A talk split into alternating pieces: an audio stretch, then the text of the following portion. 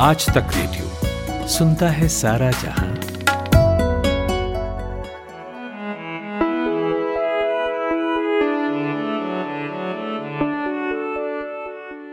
इतिहास पढ़ना बहुत ज़रूरी है, सही इतिहास पढ़ना और भी ज़रूरी है।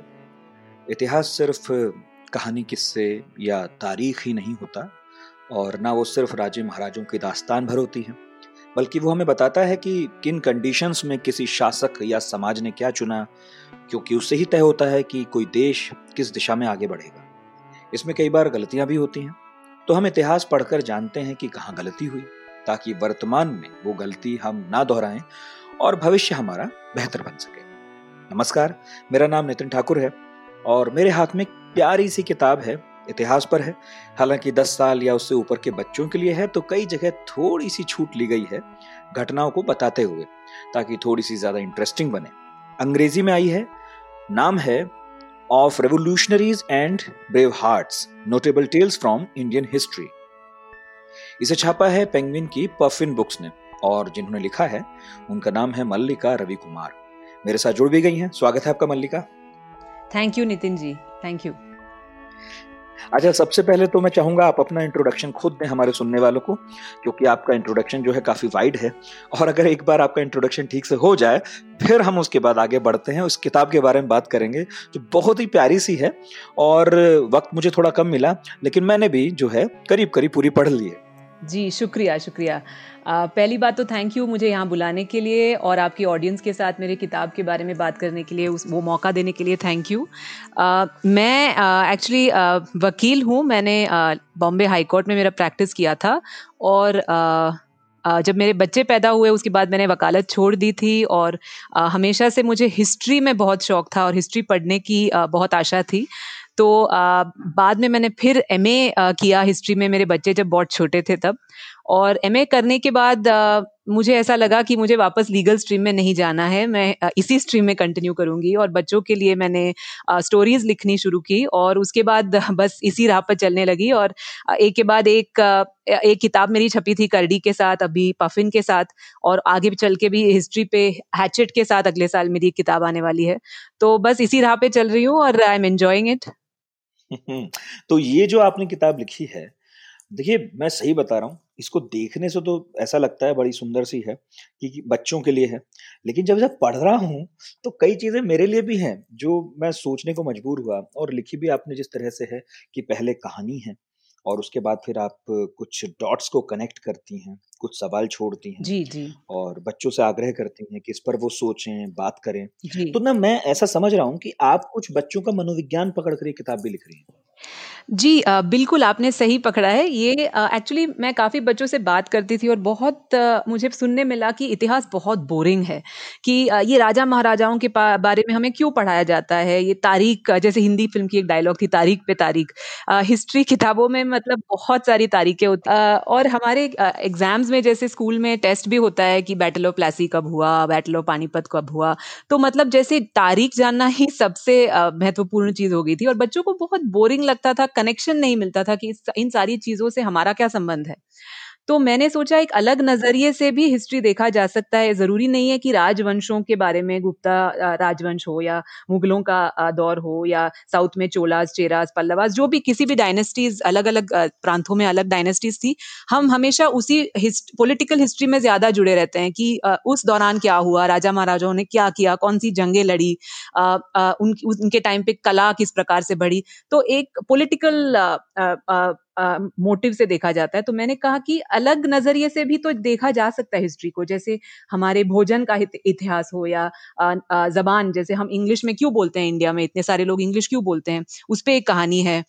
इंग्लिश के साथ जो एटीट्यूड्स जुड़ी हैं इंडिया में उस पर जो एक कहानी है फिर सिंबल्स जो चिन्ह होते हैं एक ध्वज है तो उसके लिए आ, इतने सारे लोगों ने जान क्यों दे दी? तो सिंबल का क्या महत्व होता है?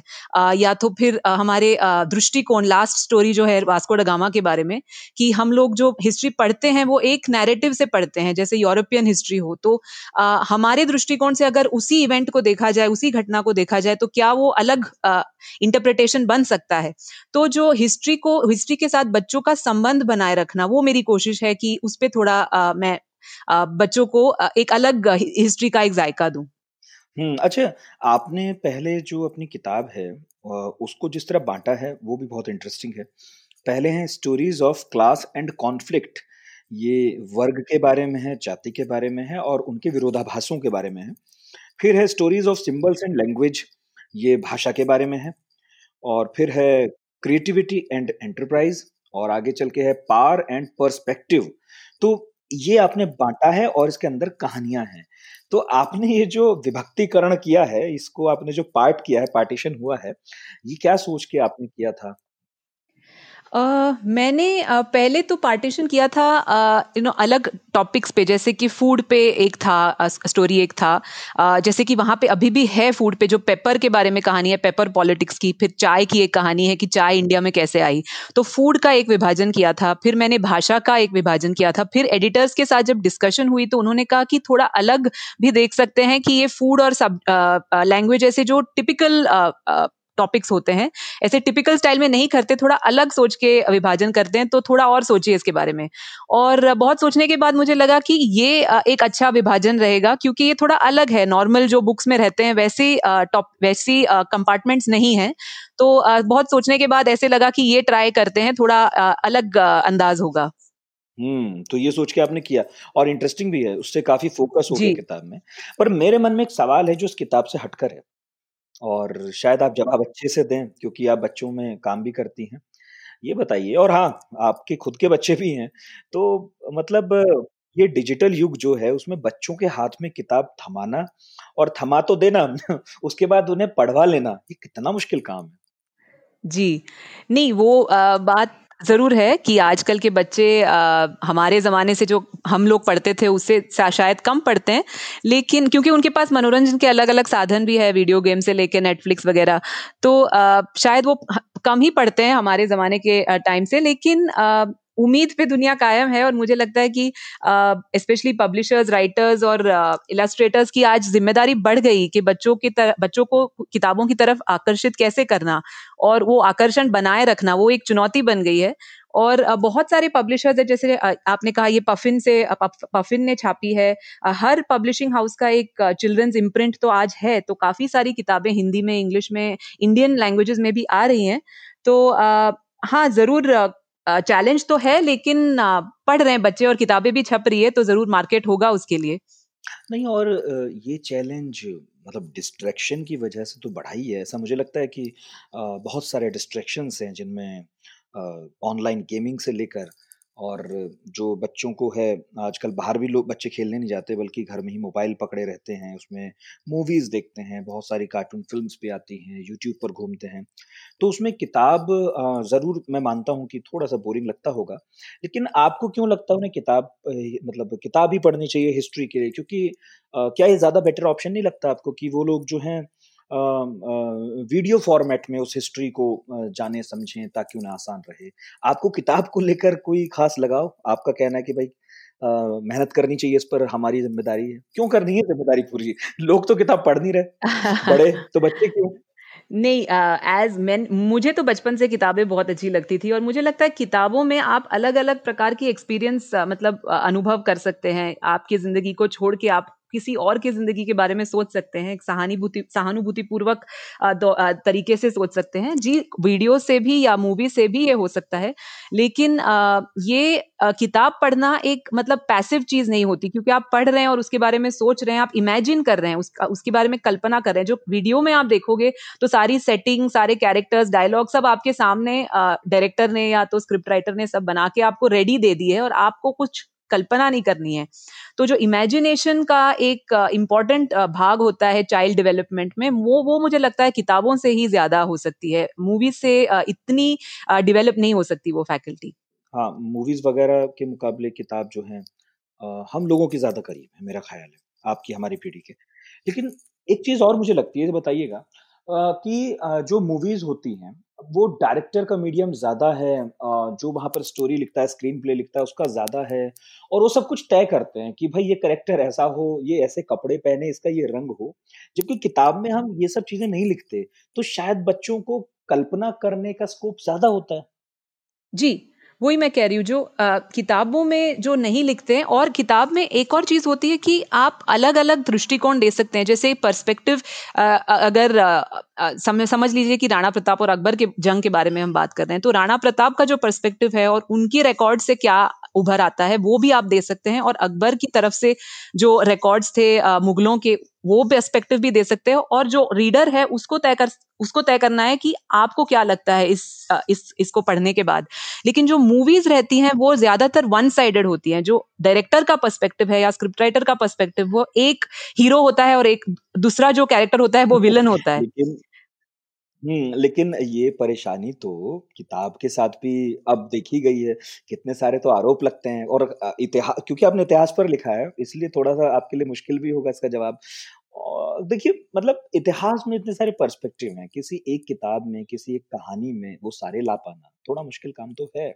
और बड़े-बड़े इतिहासकारों पर सवाल उठता है कि उन्होंने खास दृष्टिकोण से किताब लिखी। तो आपने जब ये किताब लिखी तो आपके सामने भी ये चैलेंज तो रहा ही होगा? जी, बिल्कुल जो इतिहास स्पेशली जैसे आपने कहा एक बहुत ही कंट्रोवर्शियल सब्जेक्ट है और बहुत अलग-अलग उस पे ओपिनियंस हैं। तो ज़रूर एक ये तो बहुत बड़ी चुनौती है जो इतिहास लिखते हैं उनके लिए। लेकिन मेरा ऐसा मानना है कि अगर आप दोनों दृष्टिकोण प्रेज़ेंट करें जैसे कि एक जो पहली दो कहानियाँ हैं वो जाति के ऊपर है और जाति के बाद जो कास्ट रिज़र्वेशन पे रिज़र्वेशन है, उसके ऊपर सोचने के लिए मैंने थोड़े पॉइंट्स दिए हैं। तो उसके अलग-अलग ओपिनियंस हैं कि रिजर्वेशन होना चाहिए नहीं होना चाहिए क्यों होना चाहिए? और अगर होना भी चाहिए तो सिलेक्ट फाइनेंशियल कैटेगरीज के बेसिस पे होना चाहिए। सारे जो अभी इतनी सारी रिजर्वेशन जो है इतना नहीं होना चाहिए। तो जो डिबेट चल रहा है वो आ, मैंने दोनों साइड से प्रेजेंट किया है और मैंने ऑडियंस को या रीडर्स को कहा है कि ये इसके बारे में आप डिस, डिस्कस करो या चर्चा कीजिए क्योंकि ये काफ़ी एक दिलचस्प टॉपिक है जो आपकी ज़िंदगी में उससे संबंध उसका संबंध है। तो दोनों तरफ़ से, दोनों का पक्ष रखा है और मैंने रीडर्स को ऐसे डिसाइड या डिस्कस करने के लिए मैंने एक टॉपिक इंट्रोड्यूस किया है। क्योंकि ज़्यादातर आप देखो तो बच्चों को स्पेशली इंग्लिश मीडियम स्कूल्स के या एलिट स्कूल्स के बच्चे हैं, जो इंग्लिश मीडियम या कॉन्वेंट स्कूल में जाते हैं बड़े बड़े शहरों में रहते हैं, उनको जाति और इस सामाजिक प्रॉब्लम्स जो जाति से जुड़े हैं, उसके बारे में ज़्यादा जानकारी नहीं रहती। तो ये मैंने कोशिश की है कि ये डिस्कशन शुरू हो और दोनों साइड से आप सोचो कि ये ये बात जो जो मानते हैं कि रिजर्वेशन नहीं होना चाहिए, उनका ये मुद्दा है कि इन वजह से रिजर्वेशन नहीं होना चाहिए और जो मानते हैं कि रिजर्वेशन होना चाहिए, उनका ये मुद्दा है कि ये इन इन वजह से वजह से डिस्कश रिजर्वेशन होनी चाहिए। तो आप दोनों दोनों दोनों का पक्ष सुन लो और फिर आप डिस्कस करके आप अपनी ओपिनियन फॉर्म करो। हम्म ये तो है। और शायद इतिहास का यही काम भी है, होना भी यही चाहिए कि किसी के विचार को तो डोमिनेट नहीं करना चाहिए, बल्कि उसे सारे पर्सपेक्टिव बताने चाहिए, तथ्य बताने चाहिए और फिर जैसा जिसकी विवेक बुद्धि है, वो अपना विचार बनाए। अच्छा, इसमें बहुत सारी कहानियाँ हैं और मुझे अच्छी लगी कई। आपको सबसे ज़्यादा अच्छी अपनी कौन-सी कहानी लगी? सबसे मुश्किल काम है ये पूछना कि आ आपके इतने बच्चे हैं जी साहब, दो हैं, तीन हैं, चार हैं, सबसे फ़ेवरेट क्या है? सबसे फेवरेट क्या? जी आ, मुझे हाँ आ, मुश्किल तो है लेकिन ज़रूर मेरे दो एक्चुअली फेवरेट कहानियाँ हैं एक तो पहली वाली और एक लास्ट वाली। आ, पहली वाली जो सेंट ऑफ़ पंडरपुर है क्योंकि वो एक आ, बहुत भक्ति मूवमेंट से जुड़ी हुई एक कहानी है और मुझे लगता है कि जो भक्ति मूवमेंट हमारे इंडिया का हम दुनिया के रेनेसांस के बारे में बहुत बात करते हैं कि इटली में जो मूवमेंट हुई थी और उसके बारे में एकदम दुनिया बदल गई। लेकिन जो इंडियन रेनेसांस है जो भक्ति मूवमेंट में जितनी सारी मतलब चेंजेस हुए। वो मुझे दौर बहुत ही अच्छा लगता है हिस्ट्री का। तो ये जो कहानी है वो भक्ति मूवमेंट से जुड़ी हुई है और भक्ति मूवमेंट के जो सेंट है चोखा मेला करके, उनके बारे में जो वारकरी ट्रेडिशन है महाराष्ट्र में, उससे जुड़ी है। और उससे जो सवाल उठते हैं वो एक छोटी सी बच्ची है अरुणा करके, उसके नज़रिए से देखा गया है कि कास्ट डिस्क्रिमिनेशन जब होता है तो एक बच्चे के नज़रिए से उसको कैसे लगता होगा। तो वो मुझे बहुत एक सहानुभूति, सहानुभूतिपूर्वक एक कहानी लगी कि to connect caste in an emotional way कि ये फैक्ट्स एंड फिगर्स नहीं दे रही हूँ कि इंडिया में कास्ट डिस्क्रिमिनेशन या uh, क्या होता है कैसे होता है लेकिन इमोशनली उसे कनेक्ट करना जो बच्चे उसे समझ पाए एक इमोशनल लेवल पे तो वो मुझे uh, कहानी बहुत अच्छी लगती है।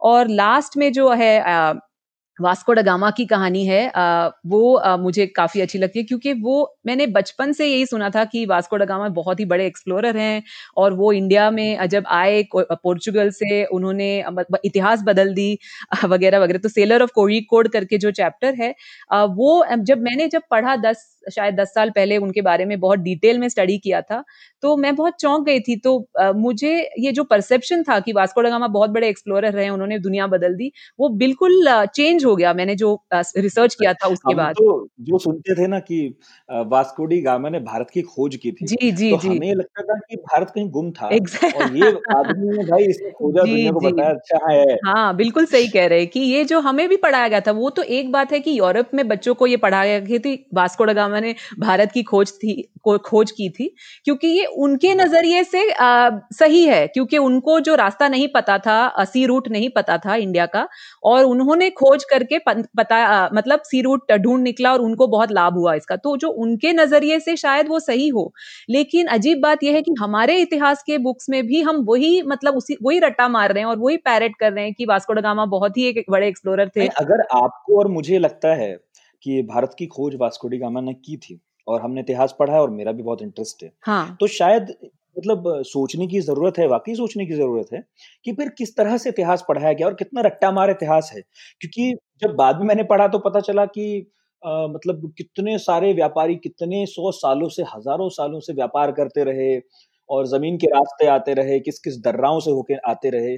तो मतलब एक तो इतिहास को लेकर बहुत पता नहीं कैसी हड़बड़ी है जल्दबाजी है कुछ शॉर्टकट्स हैं फिर एक रट्टा मारी है।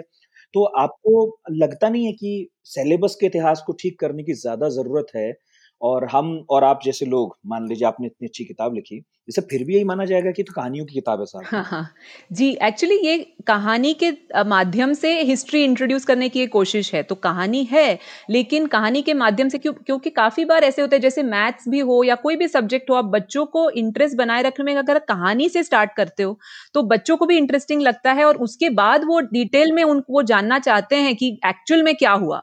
लेकिन अगर आप स्टार्टिंग पॉइंट आपकी कहानी हो तो बच्चों को एक मतलब आकर्षित करने की एक करने का एक अच्छा मेथड है। तो ये जो आपने कहा बिल्कुल सही है कि हम रट्टा मारने का एक तरीका है जो हिस्ट्री में क्योंकि तारीखें बहुत होती हैं और आपको वही सीखने पे मजबूर किया जाता है कि ये बैटल कब हुआ, वगैरह वगैरह। लेकिन ज़रूर सिलेबस बदलने की मुझे लगता है कि बहुत ही एक ज़रूरत है क्योंकि हिस्ट्री देखने का एक अलग नज़रिया भी हो सकता है। जैसे हम पहले वर्ल्ड हिस्ट्री से अगर बात करते हैं या इंडियन हिस्ट्री की बात करते हैं तो हमेशा पॉलिटिकल नैरेटिव पे बहुत फोकस होता है।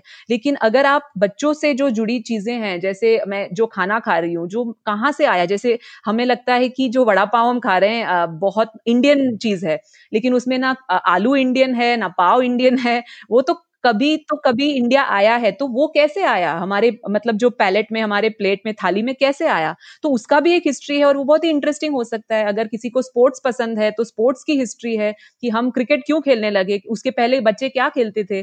तो स्पोर्ट्स की हिस्ट्री है फ़ूड हिस्ट्री है क्लोदिंग हमारे हम, जो कपड़े पहन रहे हैं, वो गारमेंट्स हैं, वो हम कैसे पहले लोग क्या पहनते थे? तो अलग अलग प्रकार की हिस्ट्री है तो हम ज़्यादा जो फोकस पॉलिटिकल हिस्ट्री पे करते हैं, अगर वो, उस, वो मार्ग छोड़ के हम थोड़ा हटे तो शायद बच्चों को भी हिस्ट्री ज़्यादा इंटरेस्टिंग और मीनिंगफुल लगे। हम्म। अच्छा ये बताइए, आपने अपने बच्चों को पढ़ाई किताब? हाँ मेरे बच्चे अभी नौ साल के हैं तो मुझे लग रहा है थोड़ा उनके लिए डिफ़िकल्ट लगेगा। ये मार्क भी किया है दस साल से ऊपर के लिए। तो आ, मैंने डिस्कस तो किया है लेकिन पढ़ के नहीं सुनाया अभी तक। अभी एक दो साल के बाद पढ़ूँगी उनको। हम्म नहीं तो मेरा मन था पूछने का कि उन्हें कौन सी कहानी सबसे अच्छी लगी इस पे? हाँ नहीं, नहीं उनको कहानियाँ तो पता है लेकिन पढ़ के नहीं सुनाया क्योंकि वो अभी दस साल के हुए नहीं है। मुझे लगता है शायद वो इश्यूज़ एकदम मतलब बारीके से नहीं समझ पाएँगे तो शायद एक साल एक दो साल के बाद मैं सुन पाऊ सुना पाऊँगी उनको हम्म और ऐसी कोई कहानी ऐसा कोई किस्सा ऐसी कोई बात जो इस किताब में आप शामिल करना चाहती थी लेकिन किसी भी कारण से शामिल नहीं हो पाया और आपका मन है कि वो शामिल होना तो चाहिए था uh... ऐसी आ, मतलब एक बात थी जो एक सब्जेक्ट है जो एक्सेशन ऑफ़ इंडिया पे आ, एक कहानी मैंने ड्राफ्ट लिखी थी फिर मैंने कहा कि वो एक अलग किताब ही हो सकती है। तो वो स्टार्ट हुई थी इस किताब में एक चैप्टर सेक्शन बनाने के लिए कि जोग्राफी ऑफ़ इंडिया पे एक सेक्शन हो।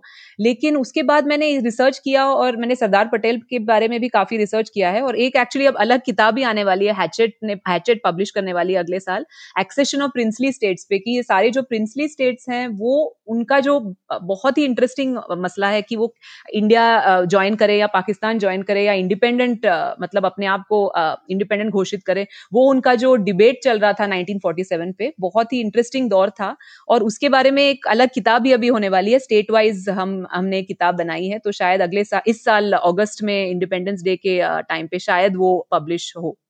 तो वो एक चैप्टर इसमें मैंने पहले सोचा था एक चैप्टर लिखूं लेकिन वो एक चैप्टर से एक्सपैंड होके किताब बन गई। अच्छा है। मेरा तो मन है कि ऐसी इंटरेस्टिंग किताबें और भी आए। बाकी मुझे अच्छी लगी। मैं ऐसे ही मतलब औपचारिकता में तारीफ़ नहीं करता हूँ। जो मुझे किताब अच्छी लगी मैं बता देता हूँ। जो कहानी अच्छी लगी वो बता देता हूँ। वही को भी बता देता हूँ जी मुझे तो अच्छी नहीं शुक्रिया। हाँ हाँ। नहीं ऐसे ही ऑनेस्ट ओपिनियंस आए फीडबैक आए तो हमारे लिए भी अच्छा है क्योंकि इम्प्रूव करने के लिए जो ऑनेस्ट फीडबैक इनपुट्स है वो बहुत ज़रूरी है। बिल्कुल। आ, और आप कुछ जोड़ना चाहें इसमें क्योंकि देखिए मेरा बड़ा मन होता है कि बच्चों से जुड़ी बातें बहुत की जाएँ और होती नहीं है जितनी होनी चाहिए। और आप किताब लेकर आए मुझे बहुत खुशी है। आप कुछ बात कहना चाहती हूँ बताना चाहती हूँ जोड़ना चाहती हूँ तो पॉडकास्ट का एकदम आखिरी भाग आ गया है तो जोड़ दीजिए अपनी तरफ़ से। जी क्योंकि ये हिंदी में पॉडकास्ट हो रहा है तो मैं एक कहानी है जिसके बारे में हमने अभी ज़िक्र नहीं की इस पॉडकास्ट में वो जो कहानी है उसके बारे में थोड़ा कहना चाहूँगी क्योंकि ये ज़्यादा जो ऑडियंस सुन रही है वो हिंदी में पॉडकास्ट सुन रही है तो हार्बिंगर ऑफ़ इंग्लिश करके एक कहानी है इसमें हम्म। जो कहानी मतलब मैंने खुद एक्सपीरियंस किया है कि स्पेशली जो इंग्लिश मीडियम स्कूल्स के ज़्यादा इंग्लिश में बोलने वाले बच्चे हैं, उनमें थोड़ा कहीं एक एटीट्यूड आ जाता है कि अरे, ये लोग तो इंग्लिश भी नहीं बोल सकते। या तो मैंने ये भी देखा है क्योंकि मैं पहले जैसे मैंने कहा, मैं वकालत करती थी, मैं हाईकोर्ट में प्रैक्टिस करती थी, मैंने काफ़ी लॉयर्स को भी देखा है जो बहुत ही अच्छा काम करते थे, बहुत उनका मतलब देखने का, काम करने का नज़रिया बहुत अच्छा था, लेकिन उनमें कॉन्फिडेंस नहीं था क्योंकि वो इंग्लिश में फ्लुएंटली बात नहीं कर पाते थे। तो मुझे बहुत ये बात घटती थी कि ये जो है इंग्लिश की वजह से इतने और बहुत सारी ऐसी फ़िल्में भी आई हैं जैसे आप देखो इंग्लिश इंग्लिश एक फ़िल्म थी फिर इंग्लिश हिंदी मीडियम करके एक फ़िल्म आई थी फिर हम्म, मलयालम में एक फ़िल्म आई थी बहुत ही इंटरेस्टिंग जी जी। तो जो इंग्लिश पे एक लैंग्वेज ही नहीं, वो एक एटीट्यूड बन गई है कि इंग्लिश में बात कर पाना एक कॉन्फिडेंस देता है लोगों को अगर आप जॉब के लिए अप्लाई कर रहे हो या किसी चीज़ के लिए भी और जो इंग्लिश पे इतनी फ्लुएंटली बात नहीं कर पाता, उनमें पता नहीं कहीं एक मैंने देखिए कोई हिचकिचाहट है कि वो ऑल उनमें इंटेलिजेंस है स्किल्स हैं लेकिन वो बात करने के लिए थोड़ा हिचकिचाते हैं और ओपनली मतलब अपना जो भी हुनर है वो बाहर नहीं निकलता। और वो मुझे थोड़ा बहुत अजीब लगा। और ये स्टोरी जो है वो उसी आइडिया से आई है और जो इंट्रोड्यूस भी होता है ये मकौले करके जो कैरेक्टर हैं उन्होंने एक हिस्टोरिक कैरेक्टर हैं और उनकी जो प्रेजुडिस थी मुझे माफ़ कीजिएगा मैं प्रेजुडिस को हिंदी में ट्रांसलेट नहीं कर पा रही हूँ मुझे मैंने ढूंढा भी लेकिन हाँ लेकिन वो एग्जैक्ट मतलब ट्रांसलेशन प्रेजुडिस जो है वो स्ट्रॉन्ग एकदम हेट्रेड भी होता है थोड़ा सा और बायस भी होता है कि उन, उनको जो भी डायलॉग्स हैं इस चैप्टर में मकौले के वो मैंने इन, आ, मतलब मैंने इमेजिन नहीं किए हैं। वो एक्चुअली उन्होंने वैसे ही कहा है। उन्होंने गणपति के बारे में मज़ाक उड़ाया कि इंडियंस ये खाते हैं इंडियंस ऐसे बोलते हैं इंडियंस ऐसे सोचते हैं उनका ये नज़रिया था। और जो एजुकेशन पॉलिसी आज भी चल रही है जो इंग्लिश मीडियम स्कूल्स की वो उनकी इंट्रोडक्शन थी। उन्होंने जो चेंज लाया था तब और उनकी ये जो प्रेजुडिस थी उसके बेसिस पे उन्होंने ये चेंज लाया था। तो मुझे थोड़ी ये बात चुपती है कि इतने जो पूर्वाग्रह जैसे आप कहते हैं जो प्रेजुडिस भरे इंसान की जो सोच है वो आज तक चल रही है और आज और इंग्लिश में हमें उन्हें कहते हैं कि यू नो मकॉलेज चिल्ड्रन जैसे अंग्रेज़ चले गए इनको छोड़ गए हिंदी में भी बोलते हैं।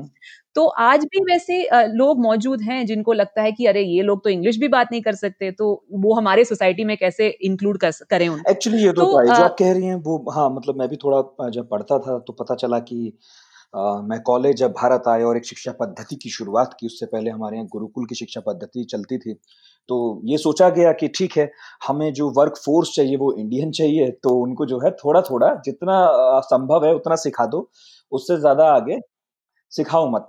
हाँ और ईस्ट इंडिया कंपनी की कॉस्ट कटिंग का भी एक मुद्दा है क्योंकि उनको कॉस्ट कटिंग करनी थी। हाँ। तो यहाँ के जो लोकल थे उनको सिखा दिया और उनको अपने यहाँ क्लर्क रख लिया। तो बेसिकली वो क्लर्की का काम करने के लिए जितनी अंग्रेज़ी आनी चाहिए थी या जो पता होना चाहिए था जो भी वो उन्होंने बता दिया। उससे आगे वो लेकर गए भी नहीं है। इसलिए हमारे मुल्क में और जैसे ज़्यादा पैदा हो रहे हैं। इनोवेशन जी ज़रूर। और और उनका जो एक हम्म। हाँ, उनका एक जो लाइन है उस उसमें जो मुझे एक्चुअली बहुत चुभा था वो लाइन हम्म। एक a single shelf of a good European library was worth the whole native literature of India तो मतलब एक और वो कहते हैं कि जो भी संस्कृत भाषा में साहित्य है वो एक इंग्लिश स्कूलों में जो छोटे बच्चों को पढ़ाया जाता है जैसे बाबा ब्लैक शीप और जो गाने होते हैं तो उन्होंने उनकी तुलना उससे की है जैसे कालिदास भास वगैरह उनके जो साहित्य है उनकी तुलना वो करते हैं कि सेकंड स्टैंडर्ड या किंडर का जो बच्चा है वो लेवल पे है।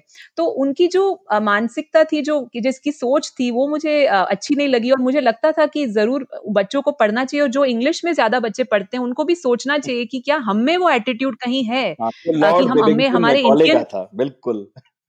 जी, जी, कि हम इंडियन भाषा या इंडियन साहित्य को हम नहीं पढ़ते। वर्ड्सवर्थ और शेक्सपियर जानते हैं लेकिन कालिदास और भास नहीं जानते। तो वो एटीट्यूड क्या कहीं हम में भी है?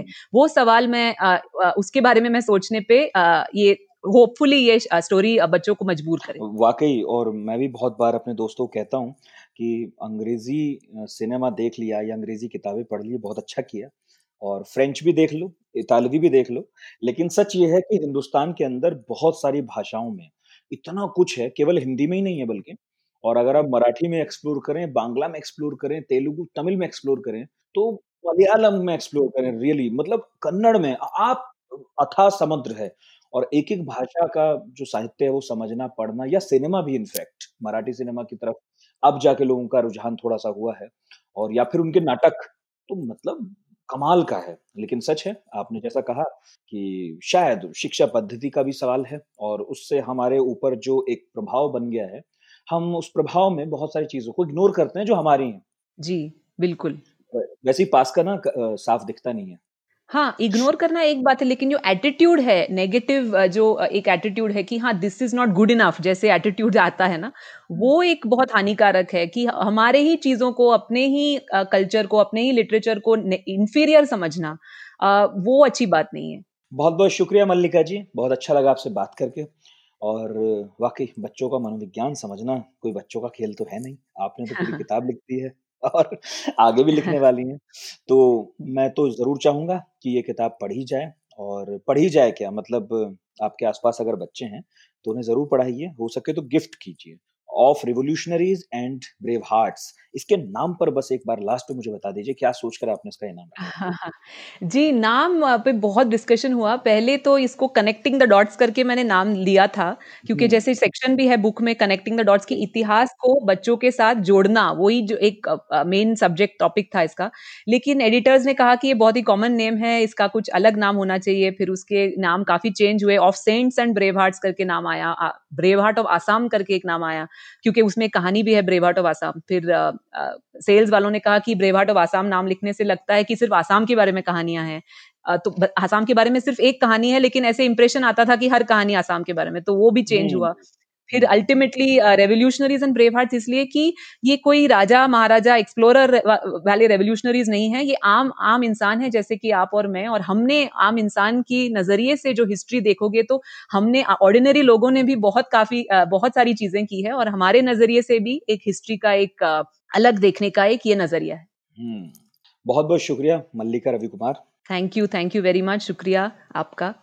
तो ये मल्लिका है और मल्लिका ने किताब लिखी है और बहुत प्यारी सी किताब है और बच्चों के लिए है। बच्चे मतलब दस साल और उससे ऊपर वाले और अगर आप और हम पढ़ें तो शायद बहुत सारी कुछ चीज़ें हैं नई जो हमें भी सीखने को मिल सकती हैं और कुछ सवाल हैं जो हर कहानी को पढ़ने के बाद आपके जहन में उभरते भी हैं। और मल्लिका ने लिखे हैं तो उन पर विमर्श करने का मन भी होता है। और मुझे लगता है कि अगर घर में बच्चे हैं तो ज़रूरी है कि उनके साथ इन सवालों पर विमर्श ज़रूर हो, क्योंकि केवल अच्छा इंजीनियर या अच्छा डॉक्टर बनना ही ज़रूरी नहीं है, बल्कि एक अच्छा नागरिक बनना भी उतना ही ज़रूरी है।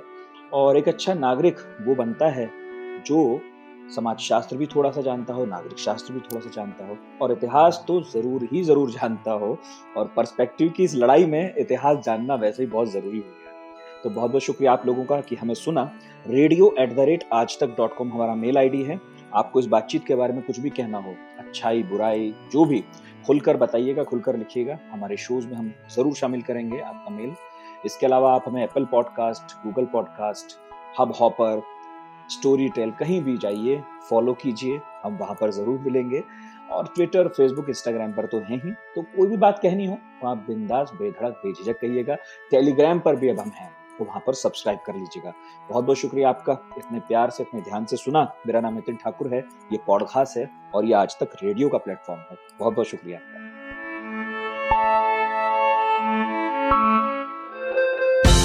दिन भर की हलचल के बाद जब शाम ढल जाए तो चले आइए आज तक रेडियो पर। खबरों के सबसे अहम पड़ाव तक ले चलेंगे आपको। तसल्ली से बताएँगे कि दिन में हुआ क्या, और जो हुआ उसका मतलब आपके लिए क्या था। फ़ील्ड पर रहने वाले रिपोर्टरों की फौज है हमारे पास। एक्सपर्ट्स का जखीरा है। ये सब होते हैं इस डेली न्यूज़ एनालिसिस पॉडकास्ट में, जिसका नाम है दिन भर सोमवार से शुक्रवार, हर शाम, आज तक रेडियो पर।